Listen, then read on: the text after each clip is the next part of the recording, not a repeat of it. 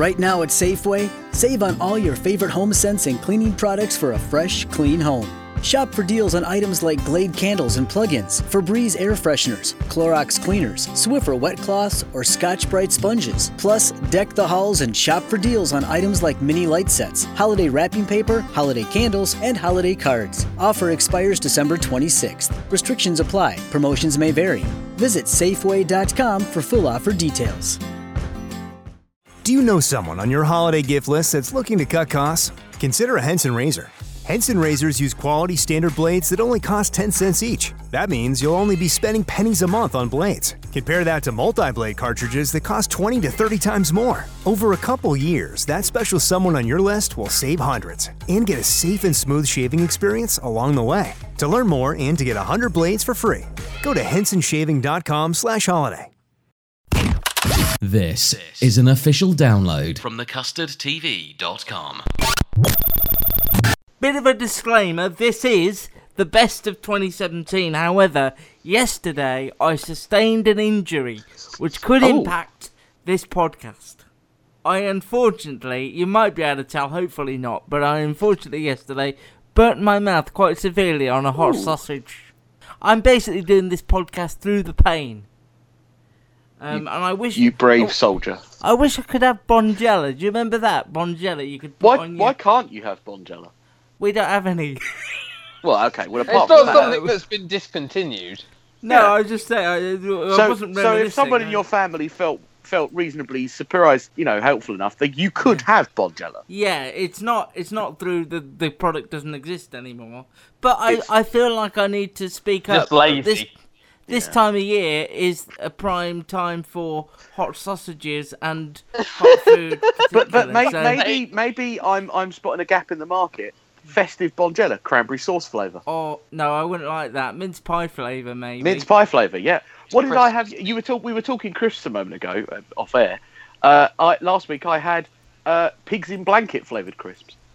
I would imagine that tastes just a bit like smoky bacon, but I'd try it did. them anyway. Yeah, it did. Just taste like you couldn't really taste the sausage, just the bacon. That's the disappointment now. I've got a roast dinner in the oven as we speak. Uh, the minions are cooking it downstairs, and I feel I won't be able to enjoy it to the degree I normally Well, would. where 'cause of whereabouts in your mouth? gate. Whereabouts in your mouth? It's not quite a gate. Where in the mouth? Yeah, is, it's not a is the gate, boil? Is is, The- is the is it on the left or the right? It's the it's the it's the, it feels like the whole roof. It's the Well, roof then eat, area. eat at the bottom. Is it the the roof? The roof. The roof is on fire. We don't need It- it- Bonjela. it- let the it wa- motherfucker- it was on fire, but now it's just it's just gonna scarred. And... Luke, Gary, and Matt. This could be a podcast. A podcast. Don't you have to be some sort of whiz kid to do those? Uh, definitely not. Anyone with a computer can make one. Talking Telly. Use your ears and trust them. This is the Custard TV podcast Yes, that would entertain me briefly. from thecustardtv.com. This is the best of the year, a year, uh, a podcast rather, where we look back at our favourite shows of the year. There'll be some shows on here that you may not remember vividly. There'll be some we've talked about a lot. Some will we? There's some we won't remember that vividly. well, one of- one of the three of us won't remember them that vividly. But I don't know. I usually start these by saying it's been a good year for telly or it's been a crap year for telly, and I, I don't really have. I'm not really solid. sure it's either been a way. solid. It's been a solid B plus. But nothing. don't. Nothing. Ama- I don't know that there's been anything groundbreaking. I think I'd most say of B minus to C plus. Yeah. I think most of the shows on the list uh, will be from the first half of the year because this autumn hasn't been uh, favourite. You know, Well, you've been a bit to us. disappointed with the autumn, haven't we? The, the things that we thought were going to be the hits of the autumn have turned out to be The misses. a little bit, a little bit. Two, two from the second half of the year. Oh, well, Yeah. there too. And we should also say that Matt and I's list are quite similar, but Gary Again. skews it old man style, and and and Sunday tea time fair. You'll be found on the list as well. So we did a top thirteen of our uh, non-UK shows. Where are we on this list? Top twelve. Uh, Matt is as What? always. Well, hold on. what? What keeper of the didn't make it? Did Yes, we do? Because we didn't did that on the US. What quickly Um, didn't make it? I know Clique was one. Yeah. We enjoyed. Me and Gary enjoyed that. That was that was on your list, and in terms of mine, it was one that I was sort of oohing and ahhing about putting it at number ten. Was it was it the only number? Was it the only BBC Three show that we had? No. Nope. No. Okay, there you are. Broken. I know we all sort of oohed and ahed about putting on our lists as well. Yeah. One awesome one that, that made it onto my list, but neither of yours was um, Educating Greater Manchester, which I really enjoyed. Luke Yes. sort of. I think Luke didn't put it on his list because of the use of mobile phones in lessons. That seemed to be your Still, big sticky still bothers me. Still bothers me to this day. In fact, we could do a podcast on that, so don't. But I, me but off. I didn't. I, I still don't know whether that was actual policy that they could have them out in lessons, or whether it was just they were sort of sneaking them behind the teacher's back. Some other honourable mentions. Uh, Liar was low on Gary's list. I don't know if you want to mention that. Not really, no. Why Uh, did, well, you, put, I- why I- did, you, why did thi- you put it on the list then? Well, only only because we talked about it every week.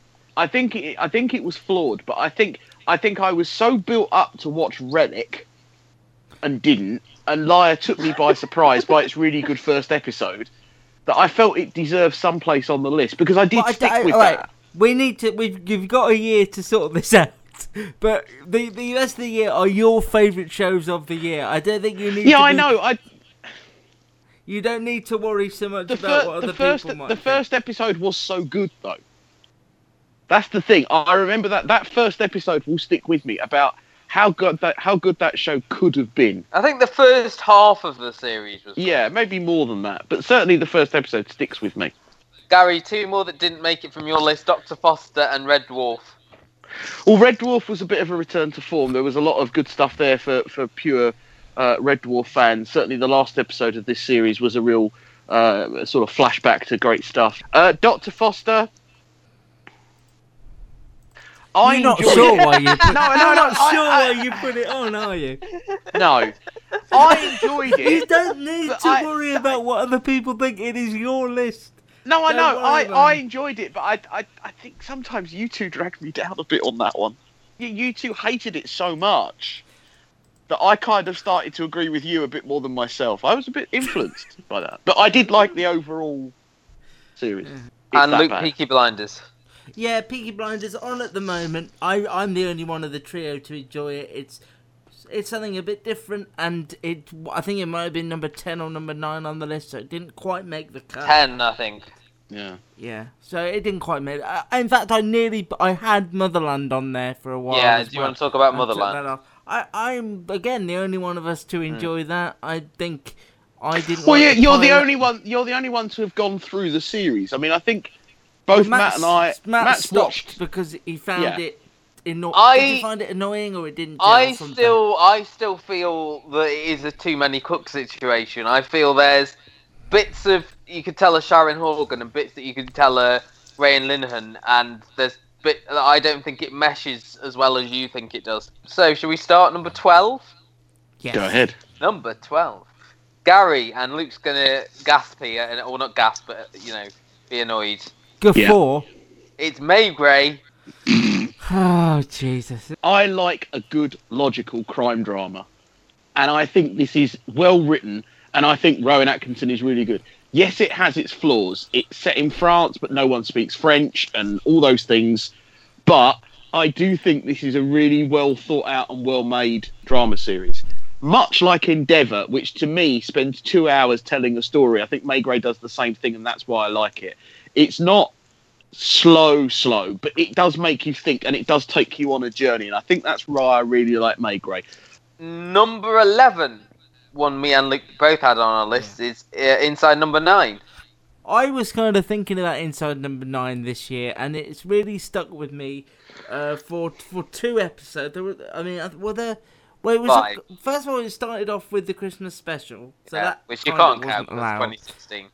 But the the diddle diddle dumpling episode was so inventive, where a, they find a black shoe, and Reece Shearsmith's character obsesses about who the owner might be, and you know goes on radio and puts up um, posters to try and find the shoe's owner because he believes that the shoes belong as a pair, and um, he just it just takes over his life.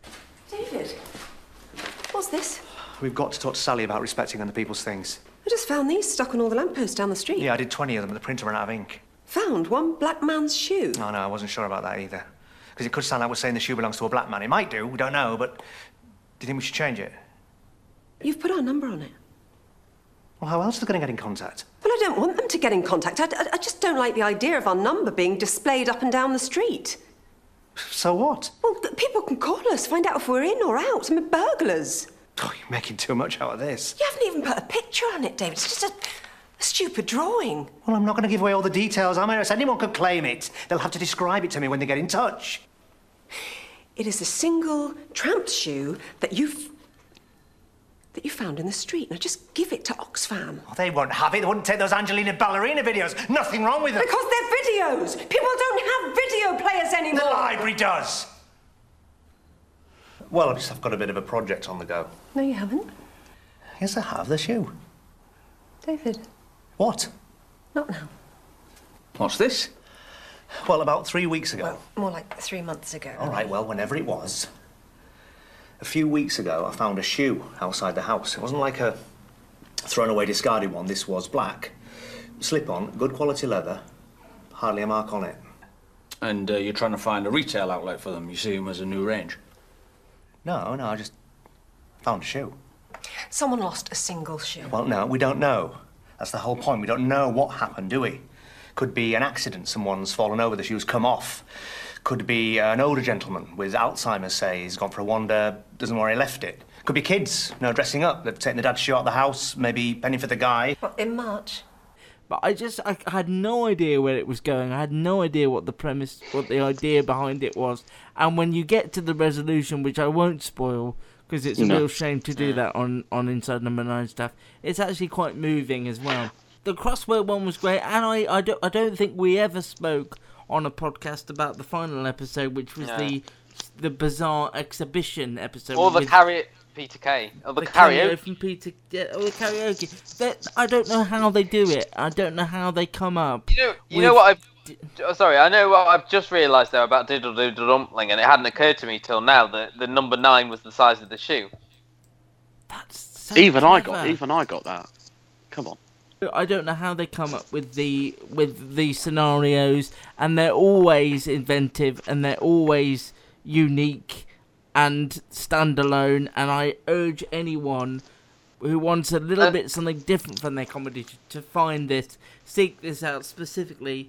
Uh, Diddle-Diddle Well, whilst I agree there were comedic moments, I don't know if I would call them comedies, but I would almost call them sort of psychological dramas as hmm. well. Or I would say sort of blackly comic TV plays. Yeah, when they a first, play is a good- they, is a when good they- analogy. When they first arrived a couple of years ago, they were likened to Tales of the Unexpected, which I Mm. was a bit, Yeah. I was a bit too or the young outer for that. limits or Yeah. things like that. Yeah. Yeah. I mean, the cast alone this year, you know, you had Philip Glenister, Jason Watkins, um, Keeley Hawes. Sarah Keely Hadland, Keeley Hawes. You struggled with the karaoke one, didn't you? I know out of all of them, I you did, were... but I watched it again, and Mm. it's really, it's just It's a, sweet, a isn't it? It's sweet, and it's a masterclass in direction as well, and how Mm. to fit music in, and it must have been a hell of a lot of fun to shoot as Yeah. well. Because they don't Um, tend to have happy endings all that much, is it? Like with sort of something. I suppose you could liken it to Black Mirror in a way as well. Would be another. Well, there, yeah, there is that. Yeah, I mean, Black Mirror has been described as a kind of sci-fi play.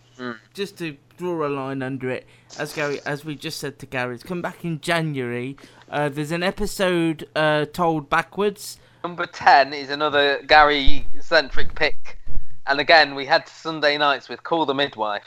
This is the surprise television program of the 2000s, well, whatever we call it, the 2010s for me. Is that ever since Miranda left and Matt encouraged me to watch it, I just love the program. I think it's a show that if you don't watch it, then you've got a different opinion of it than if you did watch it. Um, Yeah. Because Luke thinks it's quite a quaint series about nuns on bikes. And it's really not. and it's really not. He's really sort of hard. I mean, the the, ta- the the subjects they tackle in it are so. Yeah. Um, well, they did what? Um, female mutilation last year. yeah, year. there was the stuff with Sister Mary Cynthia and her breakdown. Yep, mental Uh, health. Yep. There was the stuff with Minty, um, whatever his name is, Fred, isn't it? Taking on his nephew who had Down syndrome. I I just find it very good. I watch it, and I enjoy it, and I like talking about it, and it makes me feel happy. There is that sort of light and shade to it, and you did have the wedding at the end between Barbara and Tom the priest. I think it's Tom, yeah, the priest. I'm glad you've got into it because it is a good show, and I think it is unfairly maligned sometimes. It certainly has taken on a, a different form in the last couple of years, as you Yeah. said, certainly after Miranda's left.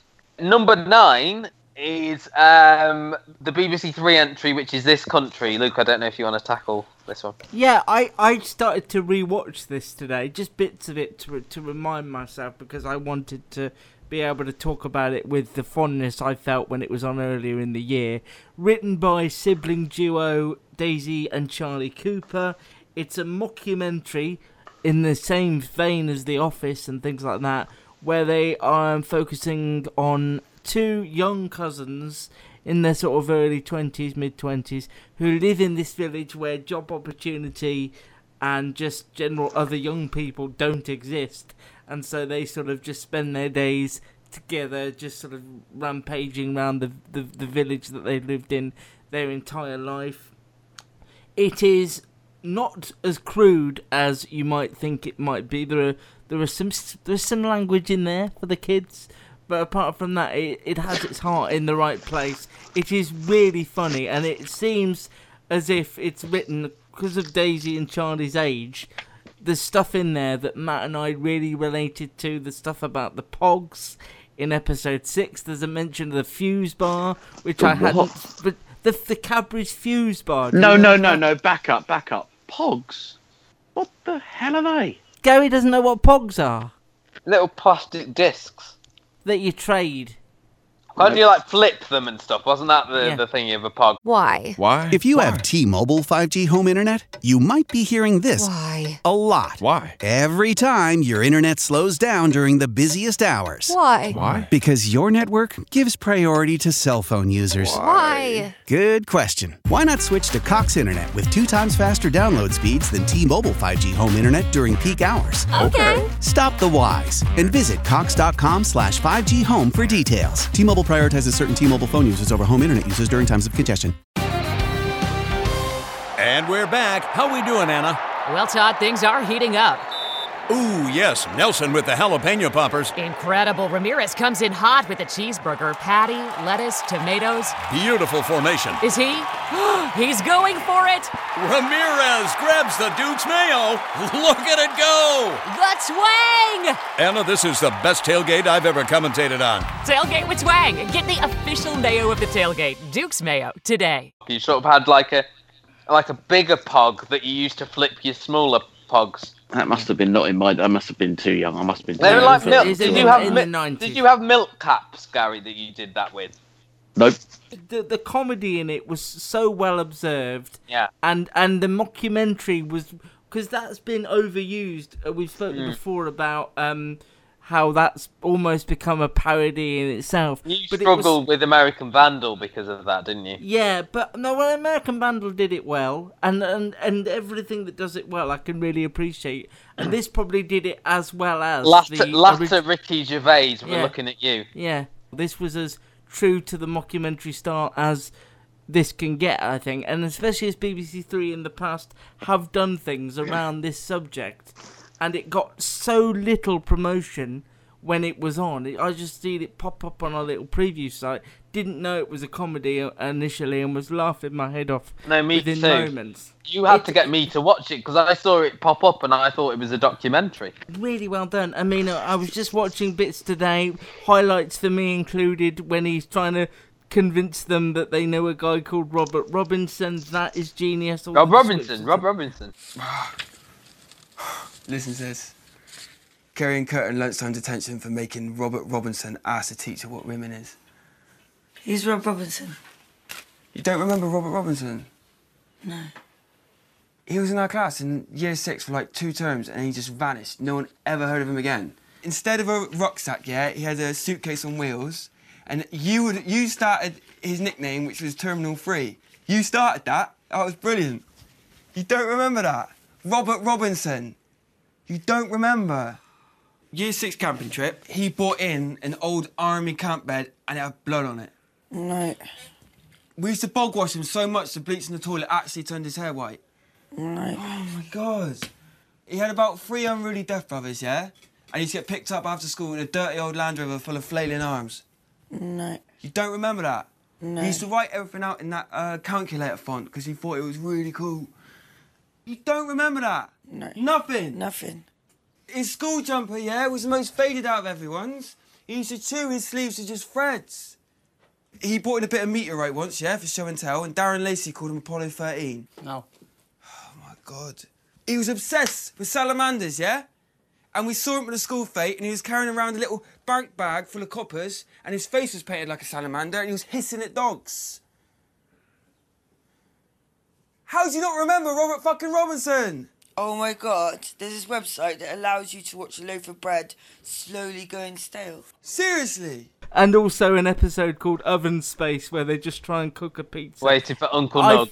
Nugget. I feel like I'm not selling it well enough. No. And it made stars. Well, thanks, Matt. And it uh, and it made stars of Well, you Daisy did at and the time, 'cause Matt watched Daisy it, and so, Charlie yeah. Cooper, who were very kind to give us an interview. Oh yeah, in the listen year. to that. Listen to that. That was Yeah. good. I love. The- I mean, some of the things that I liked on it. The plumbing was like. Oh.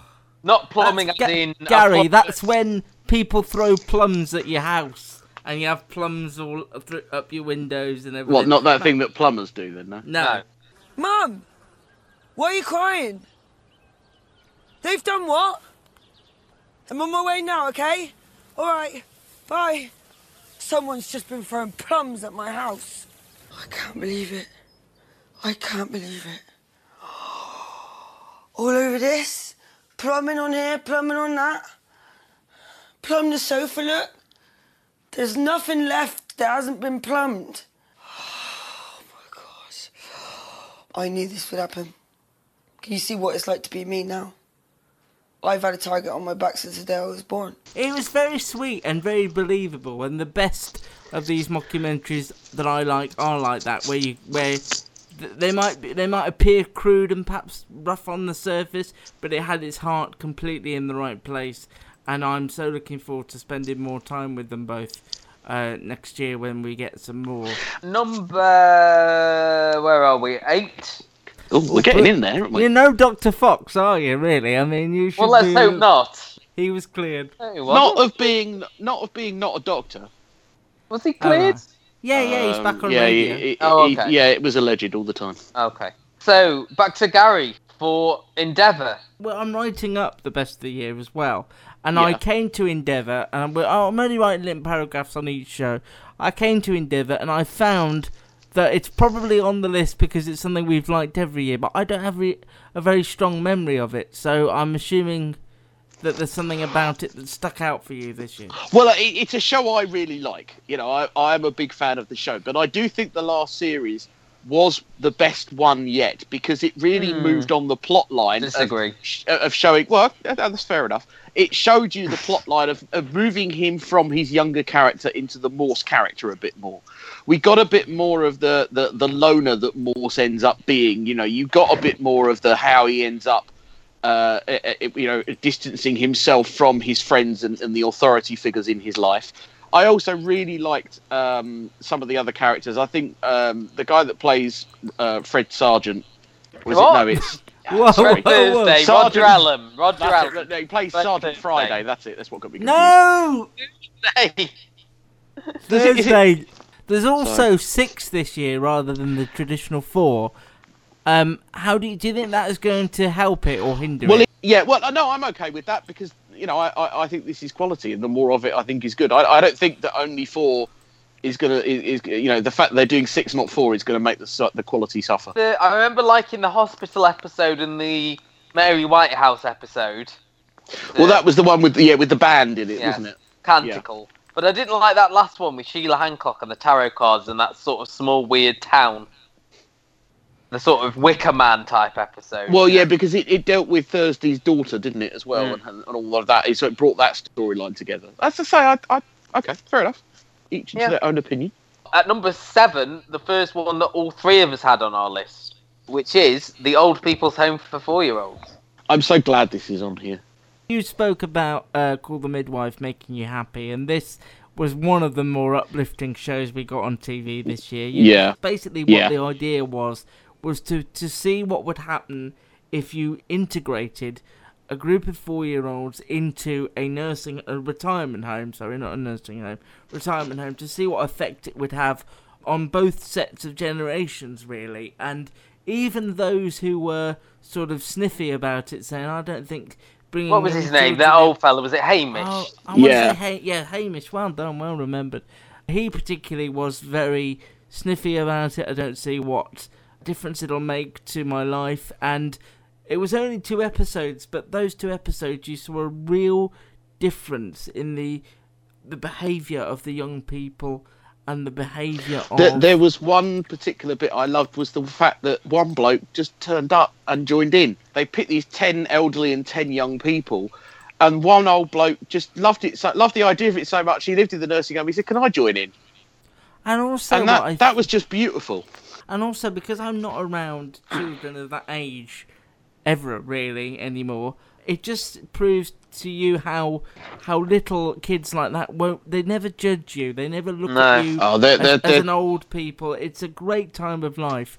And I just enjoyed seeing the, the pairs of generations. Yeah. What uh, one of the one of one of the joys, uh, uh, you know, I've got a four-year-old nephew.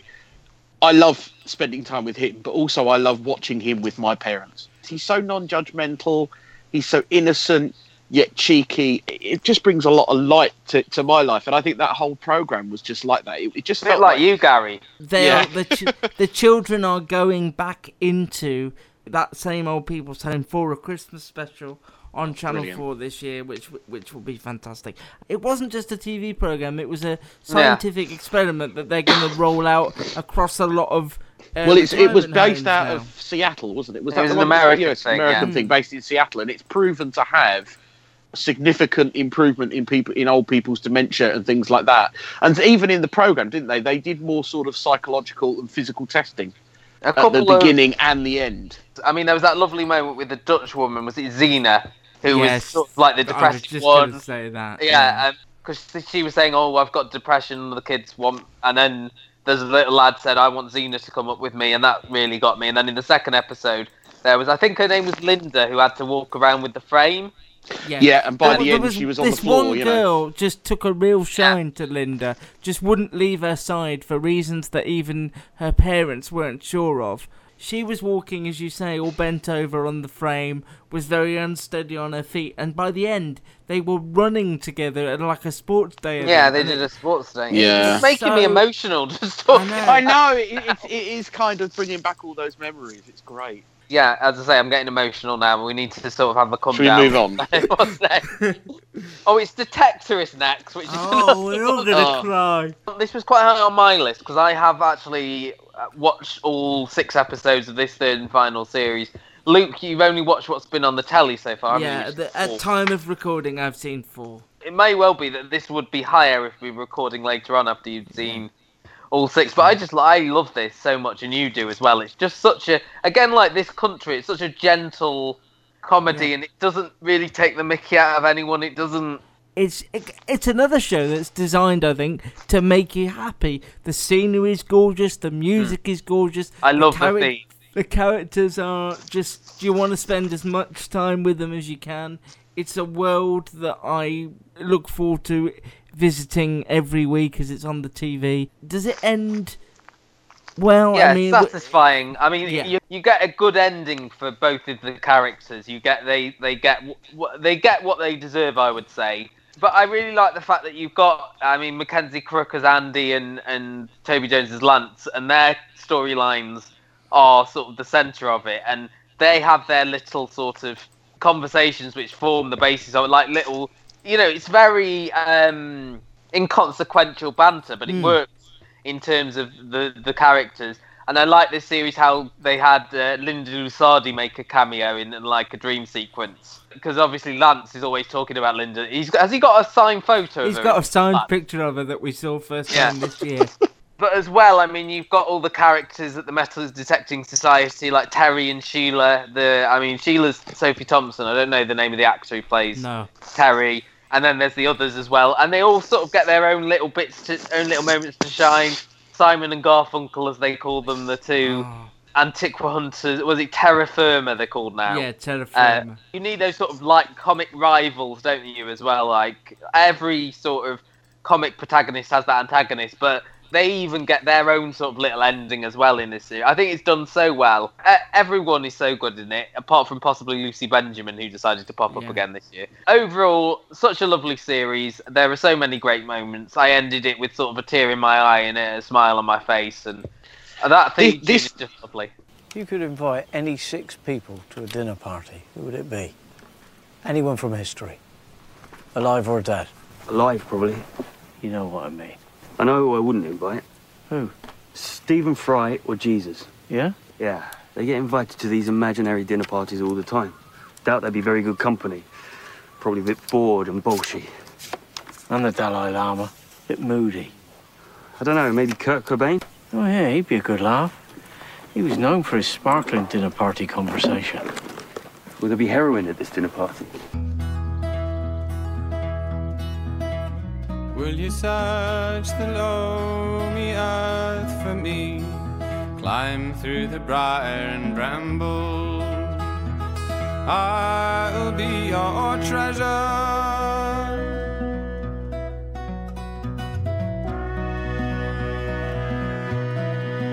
I felt the touch of the kings and the breath of the wind. I knew the call of all the songbirds. They sang all the wrong words. I'm waiting for you. I'm waiting for you.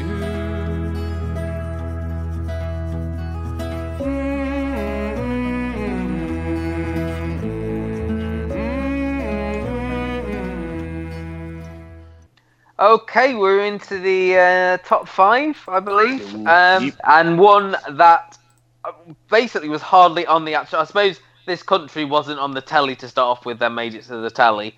But this one is only one episode aired so far on the telly. It's the end of the effing world.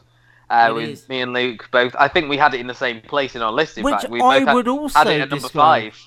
I would also describe as an uplifting Mm. show. In After episode three is where the story really starts going. I would say that there's a there's an incident at the end of episode three, isn't there, Luke, that sort of changes the course of it. It's sort of like a teenage Bonnie and Clyde type situation with a lot of sort of gentle humour. The first romance for both of these characters, who are both sort of oddballs who find each other. They are so well played by um, Jessica Barden and Alex Lawther. but it's all on all four. It, it the first episode aired on Channel Four, and then it's all on all four. But it is a story about two misfits coming together and trying to find their their place in the world, and they're stuck together after events take a turn in the third episode of the eight. I watched this all in one go. I found it completely addictive. I found them one of the most believable teenage couples I've ever seen on screen. I don't know. I just found it like a roller coaster ride, and I wanted to spend as much time with it. I feel like I'm saying the same thing, but I just wanted to spend time in that world and as, as Mm. much time as they'd let me. Um, they are so sweet together. To start off with, he wants somebody to kill, and he picks her because she's annoying, and she wants somebody to escape with. They don't. They don't even like each other for the first two, three episodes of the series. They learn that they need one another to survive. The United States Border Patrol has exciting and rewarding career opportunities with the nation's largest law enforcement organization. Earn great pay with outstanding federal benefits and up to $20,000 in recruitment incentives. Learn more online at cbp.gov slash careers slash USBP. Judy was boring. Hello. Then Judy discovered ChumbaCasino.com. It's my little escape. Now Judy's the life of the party. Oh, baby, Mama's bringing home the bacon. Whoa, take it easy, Judy. The Chumba life is for everybody. So go to ChumbaCasino.com and play over 100 casino style games. Join today and play for free for your chance to redeem some serious prizes. ChumbaCasino.com. No purchase necessary. Void where prohibited by law. 18 plus terms and conditions apply. See website for details. And actually, there's there's an episode where they they kind of split apart for a bit, Mm. and I was just yearning for them to get back together because it works so well when the two of them are on screen. he- and I just he goes to a police t- um, station, doesn't he, to try and hand himself in with um, Super Hands is in there, Yeah. not he? Taking the Yeah. and she go. I can't remember what she does, but then they find each other again, she, don't she they? steals from a charity shop. Isn't it just a shop? Oh, is it like a normal shop? Yeah. That's Yeah, uh, I thought the supporting characters as well. Gemma Whelan and Wunmi Mosaku play a um, a, a, cop, a couple of uh, police officers who have sort of had a relationship together at some point, and I think their characters, especially Gemma Whelan in this, who's had a, a sort of a banner year, really, hasn't she? I mean, the Moorside was another thing I think we liked at the time, and, and I thought she was the standout in that. And the two characters uh, are worlds apart, really. I think here and in the Moorside, and in Game of Thrones, I suppose as well. She's Yara Greyjoy, isn't she? In Game Yeah. of Thrones. The thing was, I think, is that both characters put on this front to the world and to one another, and as it went on, and you saw the people they really were underneath, um, it was really, it was just. Well, I think well I think what And was also- interesting. Hold on, from the on. first episode, what was very interesting, which is why I was surprised you liked it. You get a lot of voices in their head, but you begin to understand that's because, as you say, to the outside world they are one thing, but in their heads, in their what they what they know, they are something completely different. It's one of the first uses of that kind of in a monologue. Uh, in a monologue that I've thought, yes, this needs it. Well, not, on- not only would it be worse off without it, it would be a different show without it. Yeah. What I They'd, think that is they'd Gary. be completely unlikable without that. that it, this is actually based on a, a comic book or a graphic novel. Yes, I um, comic series. novel. So I would assume that that's all like thought bubbles and stuff. But it works because, as, as- as Luke said, he couldn't go round saying all the things like, "Oh, I'm planning to kill her," or "I've got a knife under there," or "How am I going to gut her?" But in a in a in that kind of in a monologue, it works. Hey, Hey, I've seen you skating. I haven't. Alyssa was new. She'd started that term. I thought she could be interesting to kill, so I pretended to fall in love with her. I haven't got a phone. Okay, I smashed it, okay, like on purpose, okay, so you can't call me. okay. I don't have a phone either. Really? Yeah. I hate them. I knew that people in love went out on dates. Do you want to go on a date? She said yes. Another thing that I think is all still available on all four is Yes. uh, no, no offense. Yes. Oh. Number four. bit- sorry, number four. bit- number 4 I'll just no offense. I'll just go read Twitter at this point. Yeah. With the first series, which was on in 2015, Mm-hmm. you struck. You sort of lost it, didn't you? With it I struggled with the tone. With the tone, I struggled. Yeah, it was only there because of my list last last time round in 2015. But this is Paul Abbott, isn't it? There's a sort of blackly comic crime drama set in Manchester. Stars Joanna Scanlon as what's her name? Viv. Viv, Di- Deering. Viv Deering. This series was about a crime family called the Atta family. It was about Viv sort of finding out the inner workings of the Atta family, getting closer to them, and finally bringing them to Her justice. love hate relationship with um, Nora Atta, who was the She and- was uh, superb. and That um, it, that you know it went into sort of modern slavery and things like that, didn't it? There was the whole The second show on our list to cover genital mutilation. Mm. Who'd have thought we'd have that in 2017? Yeah. If that um, They was on on your around bingo, if that was on your bingo well, card for this episode, Yeah, they for were, this they were on roughly the same time. Those two episodes. I think to say they toned it down is wrong because I think the tone was still there, but they they they relaxed it a bit and it was a bit less manic and a bit more set in the real world. And I I thought Alexander Roach particularly was Oh, really yeah. strong this year Because there The was a scene, wasn't there, where early on um, someone committed suicide while she was questioning them when she went out of the room, and she was being held and asked to accountable for that. explain why Yeah. she let that happen because it turned out the girl who committed suicide was a lot younger than Alexander Roach had assumed. Alexandra. That's probably my um my. We just call her. Alex. Just call her Alex. I can't with my burnt mouth. I can't do R's. it Al- although um, she um, does still struggle with the Manchester accent being Welsh. She does sometimes. And But also, I, was going to say also um, in uh, that crossword episode of Inside Number Nine. Sarah Solemani was brought in on on board. Oh, yeah. I'd ne- never really seen her in a drama, and I thought she was a bit of a, a revelation. And it's good to see a drama um, where it's all female led, and yet they don't harp on about that fact. It's just the way it is. It, they're all they're all brilliant at their jobs. They're all believable in those roles, and I can't wait for more next year. It's filming as we speak. I don't know how they. Is it like Inside Number Nine? I don't know how they keep coming up with because they can't do they don't do crime story of the week really here. This is a long running thing, and and Paul Abbott won't do substandard things you've seen before, and I don't know what else they can do really. But I'm so looking forward to being proved wrong that they can do something just as exciting as the previous two years. And we didn't have uh, Inside Number Nine at number nine, but we have managed to get three girls at number three. We spoke earlier about uplifting shows. This was not an uplifting show. I don't This think you can a- say any of these are in our top three. No, this was a hard slog, but it it felt one of the most realistic, Mm-mm.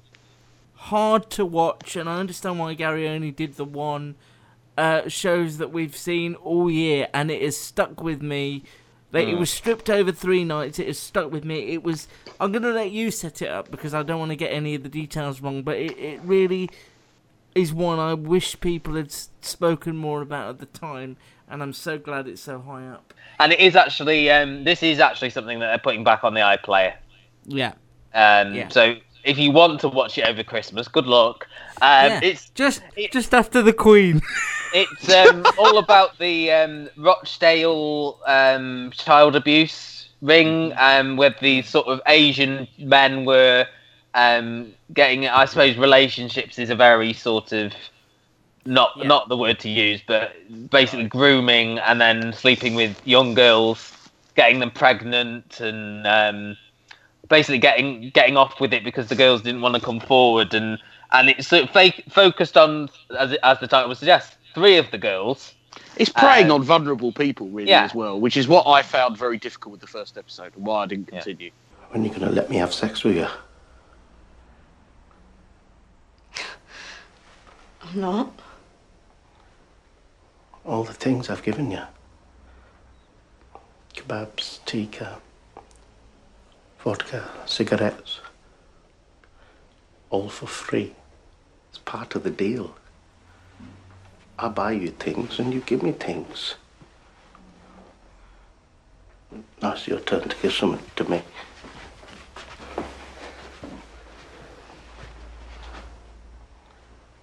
We're friends. Yeah. And friends do things for each other.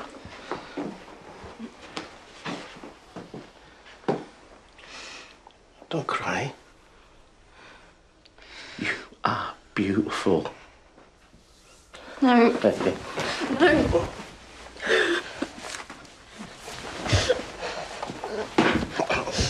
Molly Windsor, who was fantastic as this girl Holly, who moved to Rochdale and didn't really know anyone. She sort of became friends with Amber, who uh, who were her and her sister Ruby both sort of hung around with the men at this kebab shop, and um, by and by, you know, they gave them vodka and stuff. She started to sort of find her place and things like that, and um, obviously eh, she ended up being groomed, and at the end of the first episode, she went to the police, and then it was all about how they were failed by the system, basically, weren't they? The police didn't think the CPS didn't think they had a good enough case for it to go forward, um, and things like. And it was just so horrific to watch that this is something that happened in real life. Not just obviously the first episode was the most horrific to watch in terms of Mm. seeing the actual abuse, but as well how in episode two and episode three how they were failed by the system, and how when they were looking for someone to blame, they pointed the finger at the sort of the sexual health workers led up by um, Maxine Peake, um, Sarah, who was this really sort of vivacious like woman who sort of knew all the people they were with, and she was the one who actually sort of worked out what was going on. There's a problem in Rochdale with kids, with really vulnerable kids being groomed for sex by much older men. Now, we know it's going on because the kids are coming in and telling us. I've got the girls' names, details of the perpetrators, and there's a diagram which shows how these cases might link to past cases of this kind of abuse in Rochdale. What I would say on behalf of the police is we are aware of the problem, but it's not an easy one to deal with. These are girls with chaotic lives. And when we do go out and pick them up from kebab houses and the like, they don't want to come. They want to stay where they are.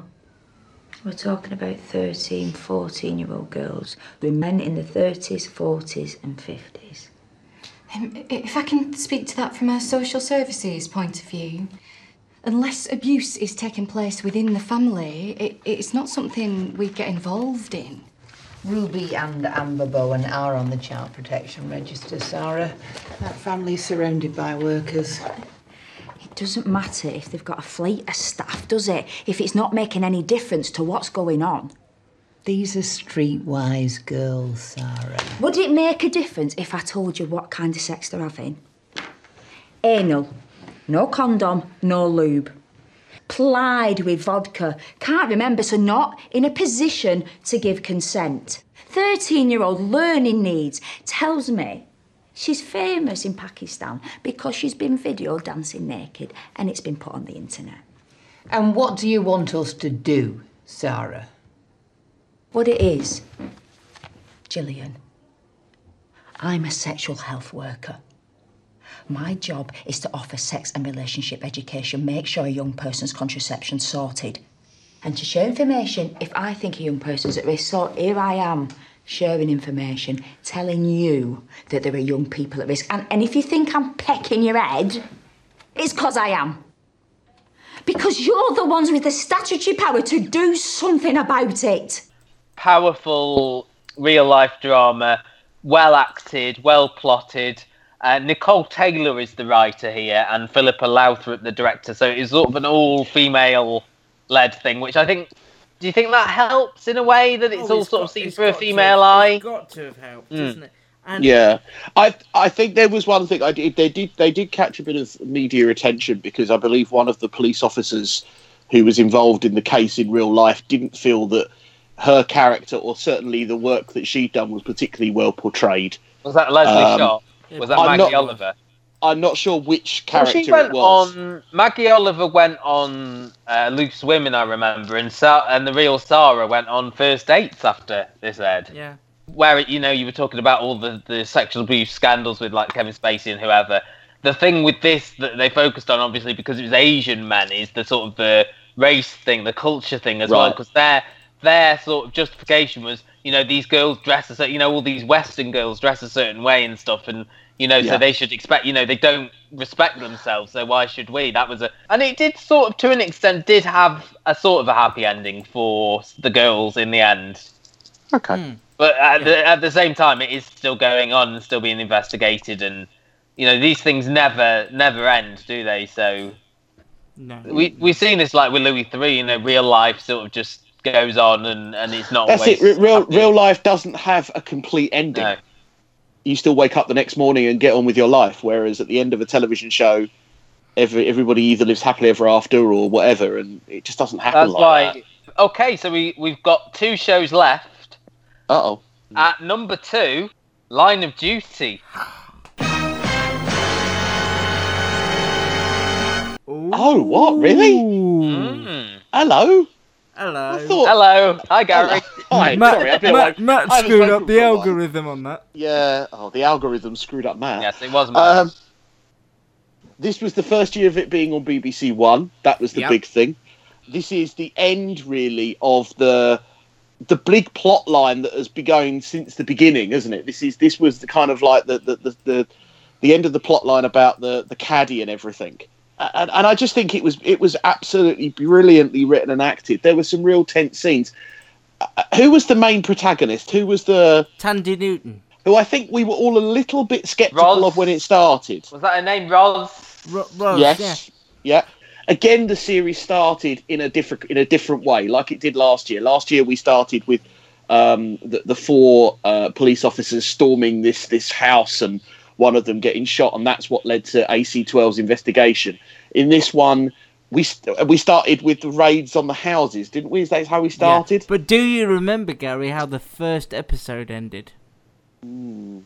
It was it's with the with her waking up and the guy standing over her with the with the knife, thinking he's going to cut her apart because he thought yeah, he killed her. and he's got all the sheeting on the Yeah, floor, the, the forensic Jason pathologist character. Tim That's Myfield. Ah. Jason Watkins character. Someone's got the cast list in front No, of I actually remember that. for some reason. And again, it's a shame. It, it- again, it's a real shame. I remember saying this before. It was a real shame we didn't get any more of him. He was great, but he was killed in the first episode. It wasn't in the second episode, was he? No, he was Um, killed. I But- I think the middle section of the, the I think there was like two episodes in them, and I think we always find this with Line of Duty. It's like that, that, that powerful first episode, and then it sort of lags in the middle, and it brings it back and, and towards the end. But I I felt that there certainly I think episode two and three there was bits where we said, or I said, oh I'm not sure about this. I didn't like this. I mean, they always end on a high, and I think that's why it always ranks very high in our Yeah. list that's what you remember. You remember the ending. You don't remember as much the sort of middle There, section. I, I do remember that there was an episode. It was the episode where Roz Huntley took apart AC12, wasn't it? In the interview, which is a special kind of like a bubble part of any series now in Was AC12 is those episodes. Um, someone I worked with watched this for the first time, as you said, because it was on BBC One for the first time, and Hmm. really, really enjoyed it. I mean, as it went on, they brought up bits of previous series which you struggled to sort of know what happened. Yeah. They, But- they went back to series one, which Yeah, was the- very, very clever of them and very the brave. Gina McKee character, Jackie Yeah. Laverty, referencing and things like that. But That that's was because brave. um, Hilton hadn't been in since season se- series one. Steady on, Yeah. Matt. The one. Line of first duty time. one. LOD one. okay. If this isn't on the Christmas iPlayer playlist, Yes, it, it definitely is, should it be. is, It it definitely is. should it be. So, yeah. And I, I would recommend that you tell your layperson friend to go back and watch series one, two, and three. When I came to making my list, I just decided to focus on shows that either I'd, I'd binged on because I loved them so much, like The End of the Effing World or, and This Country, and then shows that every week I'd look forward to and be rubbing my hands with glee, and that's why Line of Duty was so high up on mine I, because I don't. I, I think part of the joy of, of Line of Duty was you waited till the next episode was on with Glee, and as you say, I enjoyed chatting about it with you guys and, and with other people, and uh, and it became an event. I mean, it, Was it it- your to me- number one? I think it was my number one. To me, It it was was, my more of a te- one too. It was more of a televisual event than our number one for me. Why don't we count them down? We think we know what a number one is. Why don't we go from 12 to 1? At number 12, it is Maigret. I don't know how that's got on there, but it's there at number 12. You're going to interrupt every time. No, just when I feel the need. Inside number 9. At number 10, This Country. At number 9, Call the Midwife. At number 8, Endeavour. At number 7, The Old People's Home for 4 year olds. At 6, Detectorist. At 5, The End of the Effing World.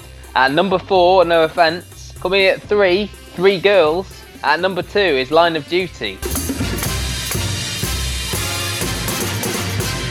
We should say, before we get to the number one show, Gary sometimes has issues with his headphone wire No, no, no. rubbing Let, us against get it his right. person. You have issues. Well, no, you'll hear it. If you ever listen back to the I think the, li- in your the life. listeners have issues. Yeah. Well, the listener can So contact Gary directly was about it if they told to. to sit very still to prevent still. So far, you've had in the thirty seconds I've mentioned it, you've had in your leg or your arm, Give me a hand. and, and then you were just tapping your feet like a numbskull for no reason. No, I was, as I was. I, I, again. I was, I was just tapping the bit in the on the sofa where I'm sitting because I'm waiting for you. Right, number one on the best shows of the year. Now you sit still, or you'll spoil it. Number one on the best shows of the year. Unforgotten, the brilliant ITV crime drama Oh, I thought I was Chris doing Lang. sorry. Oh no! Oh yeah, yeah. All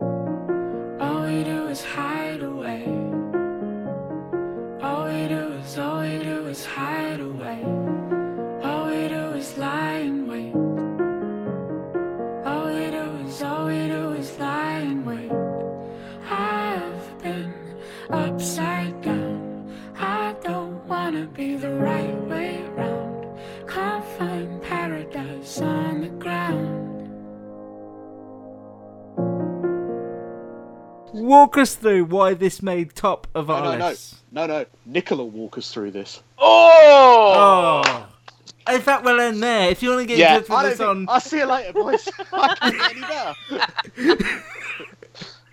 This is the second series of Chris Lang's uh, crime drama. Uh, we really love this. Um, Why? I mean, this was number two in your two list, number one in mine. And the reason I had uh, this uh, Three Girls and Detectives in my top three is that I sort of believed the worlds they were setting. Line of Duty, I felt certainly this year more. You know, you had to sort of suspend your belief a bit more.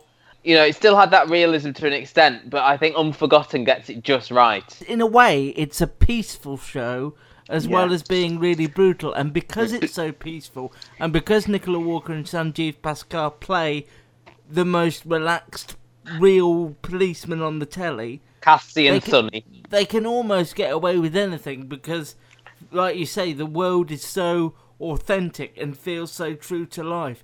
The problem crime dramas have now is we get so many decent fly on the wall documentaries about the real work of the police that TV policemen can't, you know, can't compare Mm. because we know what the policemen are like. Well, because most- Cassie and Sonny feel like policemen that you'd meet in these documentaries. They're not and, and I think that's the point. The, the point that I would make is they are real and they are not.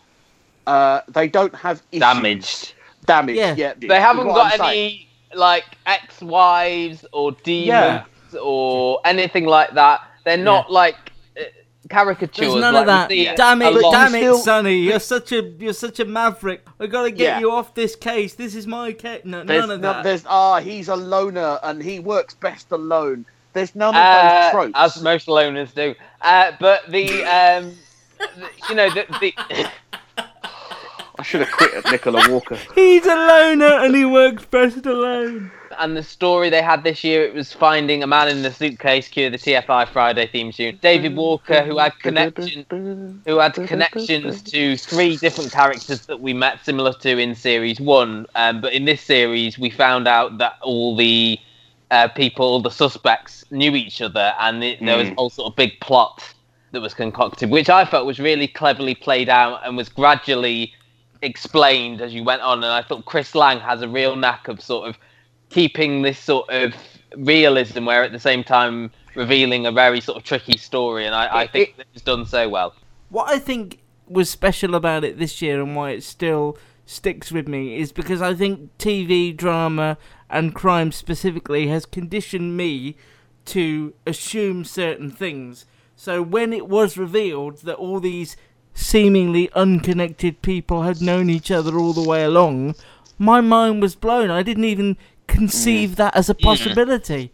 I, I would never have guessed that in a million years. And it just opened up such a wider premise for the show. And I just feel like it's it was such a brave thing to do to tackle this story of abuse, which again we, we, is not new on TV, but it just felt so raw and human in this case that I was just absolutely in awe of, of everything they did. I mean, it's- from it's the difficult moment 'cause she we went got- in that pub, I was really compelled. I think what it was was that it it didn't have that melodrama that some of these other ones had. It had Yeah. like the Mark. I mean, when Mark Bonnar was describing his sort of rape, the character, sorry, not the actor, obviously, but Hmm. describing his rape as a child, uh, I thought that was such a, a powerful Yeah. scene where he sort of confronts Nicola Walker and just talks about it and still being able to smell the smell and you know being in the tent and everything like that. I thought that was really powerful. And I think, as you said, like you get to know these characters and you get to know their stories. And I think all the Mark Bonnar was excellent, Rosie Cavaliero was excellent. Badria Timimi, who were the four sort of new main characters in it, were all excellent Yeah. in my opinion. Um, and I just think, as you as you say, these stories sort of unravel, and it's I suppose Unforgotten is about things that are buried in the past. So, for example, Yeah. you had the Muslim teacher who used to work as a prostitute. You had the um, the respectable lawyer who had this past of abuse. You had the um, respectable police officer who's who found out her husband had been involved in you know abusing other people. And that was, and I just that was the other brave thing to do is we are conditioned again to Mm-hmm. feel automatic sympathy for the victim in these crime things and as it went on you learnt that the victim we were supposed to feel empathy for having been sort of found was actually an Mm. awful person, and Because you and found out somebody he that had a brought history. torment to everybody. There was a re- there in was a reason life. why someone killed him. Yeah. I think the other thing that I like, and this was particularly uh, uh, relevant in series one. I mean, if this series wasn't called Unforgotten, it could be called Collateral Damage, because the the families of these people are the ones that seemingly get hurt and destroyed the most. The the husband of the teacher, I remember feeling the most sympathetic to his character because his life was just completely torn apart and yet this whole thing had had nothing to do with him. It was all to do with his, you know, his his wife's sort of hidden past, and yet, and also there was the husband of of one of the other characters. Uh, again, you know, who was accused of having an affair with Rosie- sister, and Rosie yeah, the re- character, Nigel Lindsay's Tony Kelsey. Yeah, he. Yeah, I mean, again- she was great at sort of because she was this really sort of harsh character, wasn't it? But then you sort of again you sort of tore away the layers, and he. I think Chris Lang is excellent at doing that. You know, you've got this impression of someone early on, as Luke was saying. You know, your initial opinions, and you Mm. think that's going to be proved right, and then you just more and more happens, and it. So there's a reason it's made our list twice now, top of our list twice. If you've never seen it and you've written it off as ITV's generic crime drama, it is so much more. Hopefully, what we've said has convinced you of that you can get both series on DVD or the ITV Hub or wherever you can find them. And you go can on listen Sky to Luke's interview with writer Chris Lang that you did earlier. Yes, you can. I really enjoyed that. He's a lovely chap. should should Yes. we get like a little plaque and send it to him or something? Yeah, I mean, if you if you got plaque making facilities, we could Ah. certainly. Uh, You're getting your keys cut at the same time and your shoes mended. Yeah, and then. get a trophy. Yeah, get a little Yeah. trophy and get your keys cut. Yeah. Timpsons or something could probably make us one. Yeah. All right then. Oh no, um, to he doesn't one of Grange Hill cut keys now. Oh, uh, Zammo. Zammo cuts keys. Get in contact with him on I Twitter. feel we've if drifted again.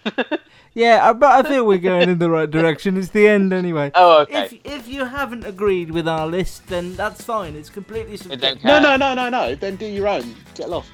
Visit us on the website, thecustardtv.com. Contact us through there, or if you'd rather, uh, via Twitter to get in touch with what your favourite shows of the year have been. We'd love to hear from you. Although, if any of them are Sherlock and Broadchurch, you are clearly wrong. Ch- Uh, at- Jog on. They will be. Yeah, some of them will be, I'm sure. At Luke Custard TV for me, at Matt's TV Bites for Matt, at The Gary Show for Gary. If this is your first listen of our podcast, you'll be delighted to know we've been going for years and you can catch up on all previous podcasts I think by we've got listening. on- 212 previous That's- podcasts. That is the sign of an empty life. Three empty lives. Yeah. well, not all, not all three of us are on all Yeah, of it's just me. Yeah. Yeah. to be fair, it's Matt, and then me and you make guest appearances. Luke. Yeah, true. Okay, so you can listen to all of those by going to iTunes or Overcast or Spreaker or any of the uh, Stitcher. iPod podcast apps. We'd love a couple of reviews to wind us up that iTunes chart on iTunes. Get us a couple of reviews. We'd be very grateful. Tell us what you like, what you don't like. Tell us whether you hear Gary's rosary beads ever going off. Just tell us what you. What Not you got want. any flipping rosary beads. I'm gonna get you some for Christmas. That's what Oh, I'm gonna thanks. get you. I, did, I heard it that time. I didn't do anything. I heard it. Something's sat- going on. I sat perfectly still. It sounds like a rustling. The, it's not your fault. It's something on your clothes. I think. I don't think it's your. got what are you saying? That, are you saying the next podcast I need to be naked so that there's no, No, clothes? I'm just saying that I think the wire rubs against your clothes and makes that noise. I don't think you're in control of A it. lanyard on or something, Gary? No, I'm wa- I'm using Apple headphones, so maybe it's just that. Yeah, maybe it's the wire that is rubbing against your clothes. Well, We'll to- it, it, I tell you, I tell you what, we'll put it up on um, Patreon. Get Gary a decent microphone. Yeah. Well, that's what Patreon's for. But, Well, yeah, but, Yeah, you know, exactly. So, sign That- that sign up for leads us- Patreon. that leads us nicely onto Patreon. Not that we want to buy Gary more podcast equipment, but we do need help with just We do need maintaining, help. maintaining the quality of the Help. podcast. Yeah. So if you'd like to uh, support us for for as little or as much as you are able, I know it's a difficult time of year, what with having to buy for friends and family, but if you could spare a couple of extra dollars, that's how Patreon does it, then we'd be very grateful. Patreon.com forward slash the do- Custard TV. YouTube, we've got individual reviews at youtube.com forward slash the Custard TV and Facebook. We're all over that like a rash. Facebook.com forward slash the custard TV. That's why we need the That is- medication. Okay, so this is our last podcast of 2017. We will be back in the new year when all the new telly kicks off, and I want to say a big thank you to everyone and anyone who's ever contacted us over across the year and told us how much they enjoy the podcast. There are a few people out there, so thank you very much for that. A massive thank you to Matt and Gary for keeping me in the company I've become Same. accustomed to. And uh, letting me chat That- telly. sorry, in what their is face. that? I, I don't know. I feel I feel persecuted. I feel picked I'm not saying it's you. I just I can I can hear something as well. It's I think what's happened saying. is I've made I've made Nat aware of it now, and all he can hear is noise. It's nobody's fault. It fault. just sound like percussion. I, I do not have a one man band in my house. I promise you. Have you got a drum? Is that what it is? Have you got bong- uh, have you got bongos? It's something. I haven't got any bongos. Oh dear. You were doing a nice touching bit, Thank you I was. for our hard work. I Get was. Thank you very much for letting me chat TV every week on the Custard TV podcast. We will be back, as I say, in 2018. Have a lovely Christmas, and we'll catch you then. Bye. Bye. Rate and review us wherever you find us. Search The Custard TV on YouTube, iTunes, and Facebook.